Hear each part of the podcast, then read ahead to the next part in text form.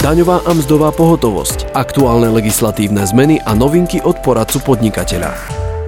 Horúcou daňovou témou je ukončenie mimoriadnej situácie a podávanie daňových priznaní. Koncom septembra sa rušia opatrenia súvisiace s pandémiou v oblasti daní. Čo všetko s tým súvisí a čo s účtovnou závierkou podnikateľských subjektov, viac sa dozviete v aktuálnom vydaní podcastu Poradcu podnikateľa. Hovoriť budeme s poradkyňou daňovej pohotovosti s pani Nadeždou Cigerovou. Dobrý deň. Dobrý deň. Na stránke daňového centra je v aktualitách dostupná informácia, že antikorona opatrenia v oblasti daní sa rušia koncom septembra. Čo to teda znamená pre podnikateľov a firmy v praxi?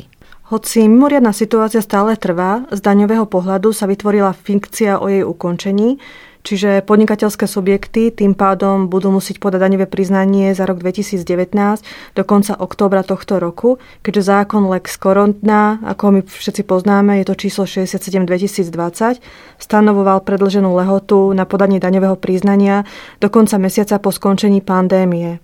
Tu by som ale chcela ešte upozorniť, že hoci áno, hovoríme až do konca októbra, keďže 31.10. prípadne na sobotu, tak e, logicky povinnosť podať daňové priznanie následne musí byť e, vlastne predložená do 2.11., keďže víkend sa do tejto lehoty nezaratáva.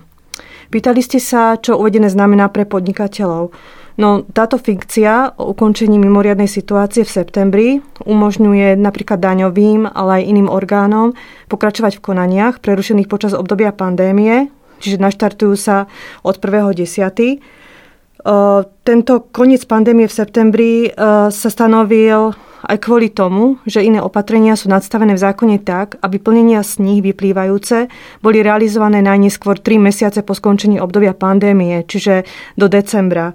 Daňové priznania samozrejme sú aj dôležitý zdroj informácií pre ekonomické ukazovatele štátu a nemôžeme zabudnúť ani na to, že sa z nich platia predávky na rok 2020, keďže riešime ešte stále daňové priznanie za rok 2019. Čiže ak to mám zhrnúť, Vláda to chcela asi teda ukončiť celé z pohľadu daní a účtovníctva do konca roka 2020. Ako by sa postupovalo pri podávaní daňového priznania a účtovnej závierky, ak by pandémia nebola vyhlásená? Ak by nebola vyhlásená pandémia, išli by sme štandardne podľa paragrafu 49 zákona o daní z príjmov, čo znamená jednoducho, že daňové priznanie sa podáva do konca marca. Ak si predložíte lehotu oznámením do konca marca, tak sa môže podať do júna alebo do septembra, podľa toho, či máte príjmy zo zdrojov zahraničia alebo nie. Bude špecificky riešená aj lehota na podanie daňového priznania a teda aj účtovnej závierky za rok 2020? No, nechcem zatiaľ prebiehať, ale predbiehať, ale možno pravdepodobne sa nič nezmení a pôjdeme podľa platného zákona o daní z príjmov, ako som spomínala práve teraz. Ale tak ešte uvidíme, čo vyriešia, poriešia vláda.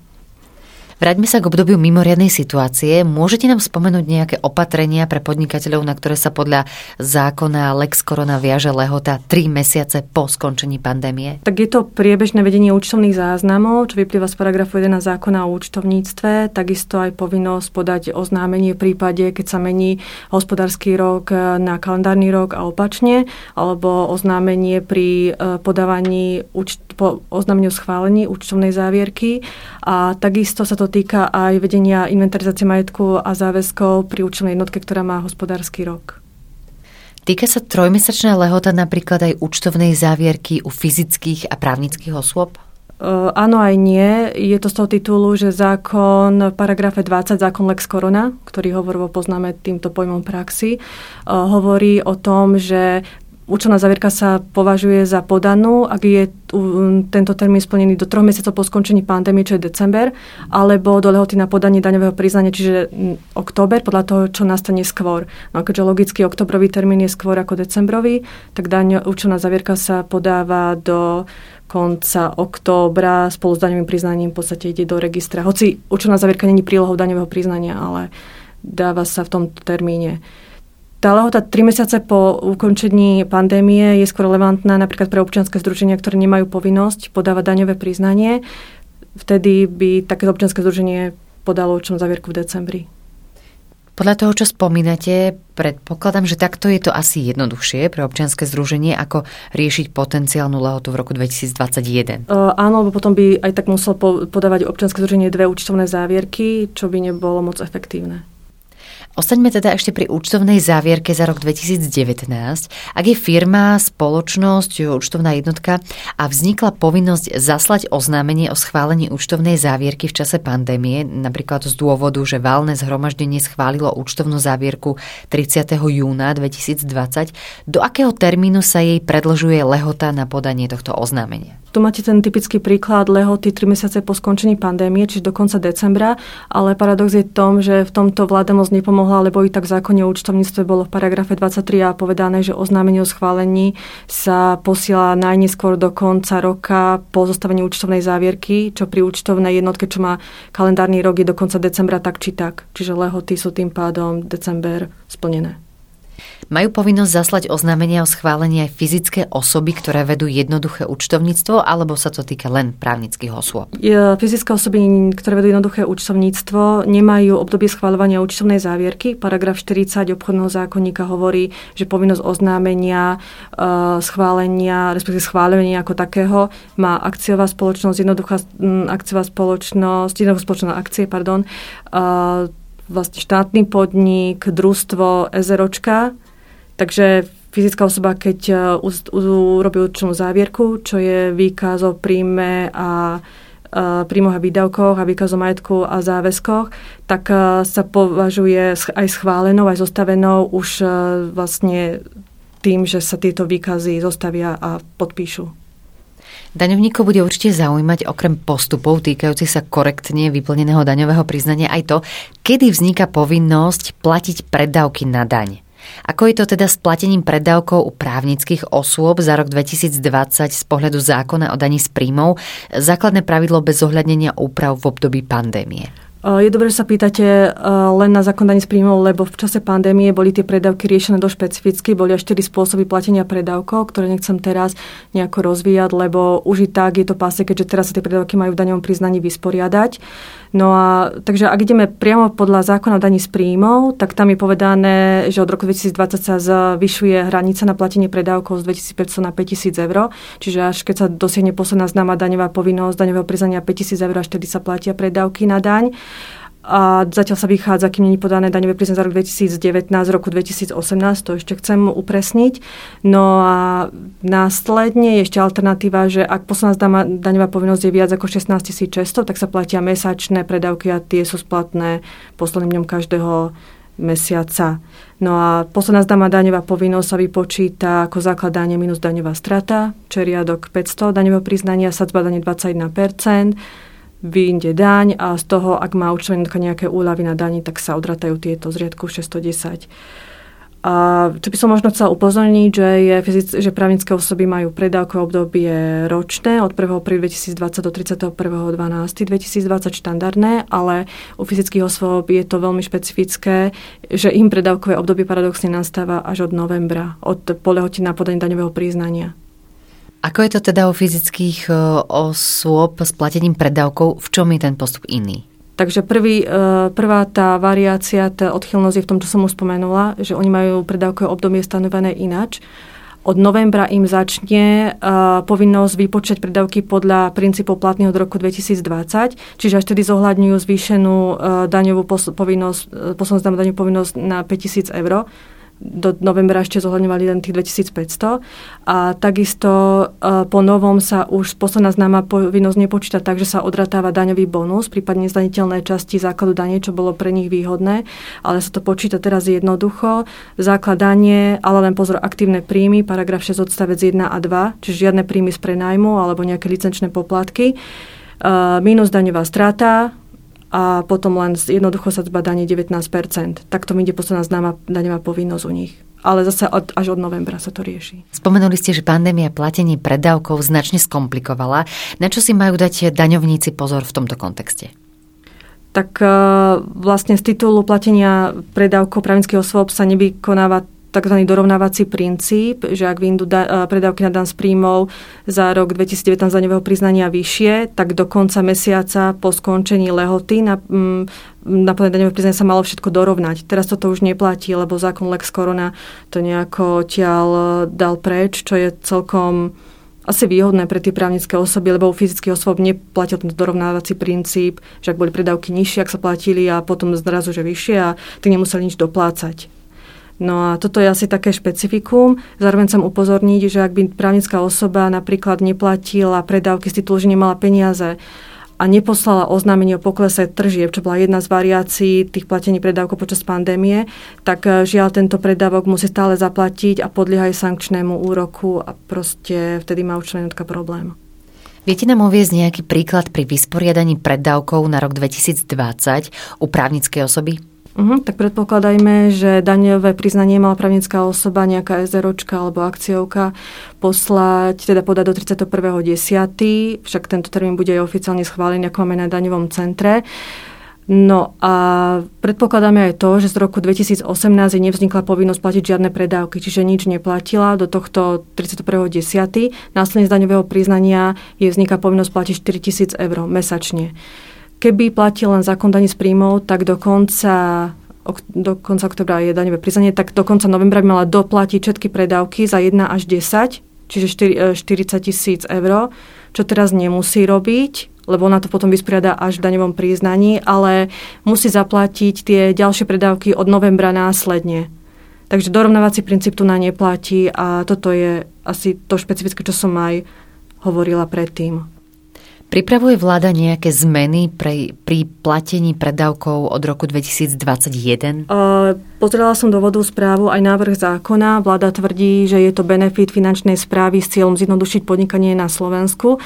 Uh, spočíva to v tom, že správca nebude mať povinnosť oznamovať platenie predávku na dan z príjmov fyzických a právnických osôb 5 dní pred splatnosťou tohto predávku, čo doteraz nebolo. Ešte nevedia, ako to teoreticky budú robiť. Som sa informovala dnes na finančnej správe, zatiaľ keďže je to v návrhu zákona, praktické riešenia podajú až neskôr, ešte sa k tomu nechcú vyjadrovať. No a pre právnické osoby sa ruší tento dorovnávací princíp, ak sa platia nižšie predávky do mesiaca po skončení pandémie, teda po lehote na daňové priznania sa nemusia doplácať. A toto je asi dobre, že sa to zjednotilo s fyzickými osobami. Aký je princíp uplatnenia daňovej straty u fyzickej osoby a u právnickej osoby? No, tak e, ak e, sa bavíme ešte o týchto opatreniach podľa zákona Lex Corona, tak e, tam bolo povedané, že sa môže uplatniť zostávajúca časť a teraz môžu si daňovníci pozrieť, bude aj na stránke u nás daňového centra, aké sú tie princípy, ale v rýchlosti to vymenujem. Môžu si ešte uplatniť zostatok štvrtinu poslednú z roku 2015 straty, polovicu z roku 2016, uh, tri štvrtiny, že tri, no, tri štvrtiny straty z roku 2017 a celú vykázanú stratu za rok 2018, daňovom priznaní za rok 2019 do výšky 1 milióna eur, ak tak chcú teda.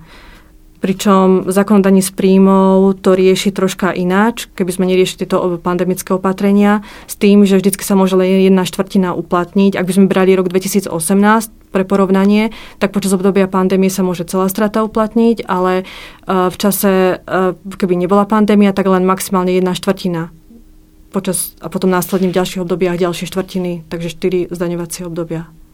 Môže si daňovník uplatniť odpočet daňovej straty štandardným postupom podľa zákona o daní z príjmov alebo musí ísť podľa paragrafu 24b zákona Lex Corona? Môže sa rozhodnúť, ale ešte som zabudla podotknúť, že ak sa bavíme ešte o strate, to aby daňovníci dávali pozor, strata vykázaná za, v daňovom priznaní za rok 2020, ktorá sa bude ale odpočítať 2021, tak tá ide úplne inými pravidlami podľa zákona o daní z príjmov. To bude vlastne urobené tak, že sa bude vypočítavať alebo uplatňovať maximálne do výšky 55, 50 základu dane počas najviac 5 zdaňovacích období. A toto som ešte chcela povedať, pretože je to celkom dôležité. No a vráťme sa späť k vašej otázke. Môže sa rozhodnúť samozrejme, čo je pre, ňo, e, pre daňovníka výhodnejšie. A neviem, možno to spomeniem na nejakom príklade, e, že máme, dajme tomu stratu, vyčíslite stratu 1,2 milióny, dosť vysoká strata, tak ale pre, prípad, pre náš príklad to bude celkom názorniteľné. Základanie bude, dajme tomu, 5, 1,5 e, milióna, hej, povedzme si. Ak by sme išli podľa systému zákona daní z príjmov, uh, stratu 1,2 milióny si rozdelíme na 4 štvrtiny, 3x4 je 12, takže po 300 eur to vychádza. Podľa platného zákona s príjmom môžeme odpočítať maximálne teda tých 300 tisíc a následne nechať na ďalšie obdobia ďalší, e, ďalšie zostávajúce jedny, tie jedny štvrtiny, ak to takto poviem, laicky. A následne, ak by sme chceli ísť podľa postupu Lex Corona, tak tam e, bereme do úvahy, že strata za rok 2018 sa môže vykázať v plnej výške, lenže pozor, my máme vyššie základanie 1,5 milióna, tá strata sa môže len do milióna vykázať, ten zvyšok 200 tisíc, ak sme mali stratu 1 milión 200 tisíc sa vlastne uplatní v ďalšom období. Takže buď celú stratu z 2018 podľa Lex Corona do výšky teda 1 milióna, pardon, alebo len 300 tisíc a následne ďalšie obdobia idete podľa dane z. Náš rozhovor by som ukončila dotáciami v období pandémie. Boli poskytnuté na udržanie zamestnanosti, ale aj nájomné. Ako sa posúdia z daňového hľadiska? Sú zdaniteľným príjmom alebo sa môžu považovať za oslobodené? Toto je veľmi dobrá otázka, lebo daňovníci to riešili už počas začatia obdobia pandémie od 12.3., keď začali e, dostávať, no troška neskôr, od 12.3. je pandémia, potom neskôr začali dostávať tie príspevky a pomoc a nevedeli, ako sa to bude z daňového hľadiska posudzovať. Teraz je to v dielni zákonov vlády, kde návrh hovorí o potenciálnom možnom oslobodení, ak sa to schváli tak e, ale pozor, vtedy sa schvália a vtedy budú oslobodené dotácie, ktoré e, súvisia s plnením poskytovaným v rámci aktívnej politiky trhu práce. To znamená, že len dotácie na podporu e, zamestnancov, nie všetky. Nie napríklad dotácie pri poklese tržieb. Je to takto usmernené dosť nerovnakým princípom. A možno sa to zmení. Zatiaľ je to, ako hovorím, návrhu zákona. No a čo sa týka dotácií na nájomné, to bolo z dielne pána Sulíka z ministerstva hospodárstva, tak tie by mali byť zdaňované, lebo tie nie sú vraj dotácie na podporu trhu práce. Neviem, ako sa to vyrobí celé, ale zatiaľ je to takto. Uh-huh. Ak by ľudia chceli mať ešte také možno komplexné informácie a kompletné, tak e, bolo by dobre sledovať aj stránku, na ktorej pravidelne e, poskytujete informácie. Uh, áno, my uh, sledujeme, v akom štádiu tieto návrhy zákonov sú, ako sa priebežne menia. Budú vydané samozrejme aj články, nejaké usmernenia v novinkách daňového centra, budú tie aktuálne informácie zverejnené. Čiže dúfam, že to plat, bude platiť tak, ako som teraz spomenula. Vychádzam, ako hovorím, z platného zatiaľ návrhu, ktorý ktorý ešte je v prvom čítaní, pôjde ešte na schválenie aj na podpis pani prezidentke, takže v prípade, že nejaké nové informácie budú, môžu daňovníci sledovať našu stránku. Mhm. Ja len teda doplním, že je to daňovecentrum.sk. Ďakujeme za septembrové a oktobrové aktuality. Rozprávali sme sa s poradkyňou daňovej pohotovosti s pani Nadeždou Cigerovou. Počúvali ste podcast Poradcu podnikateľa.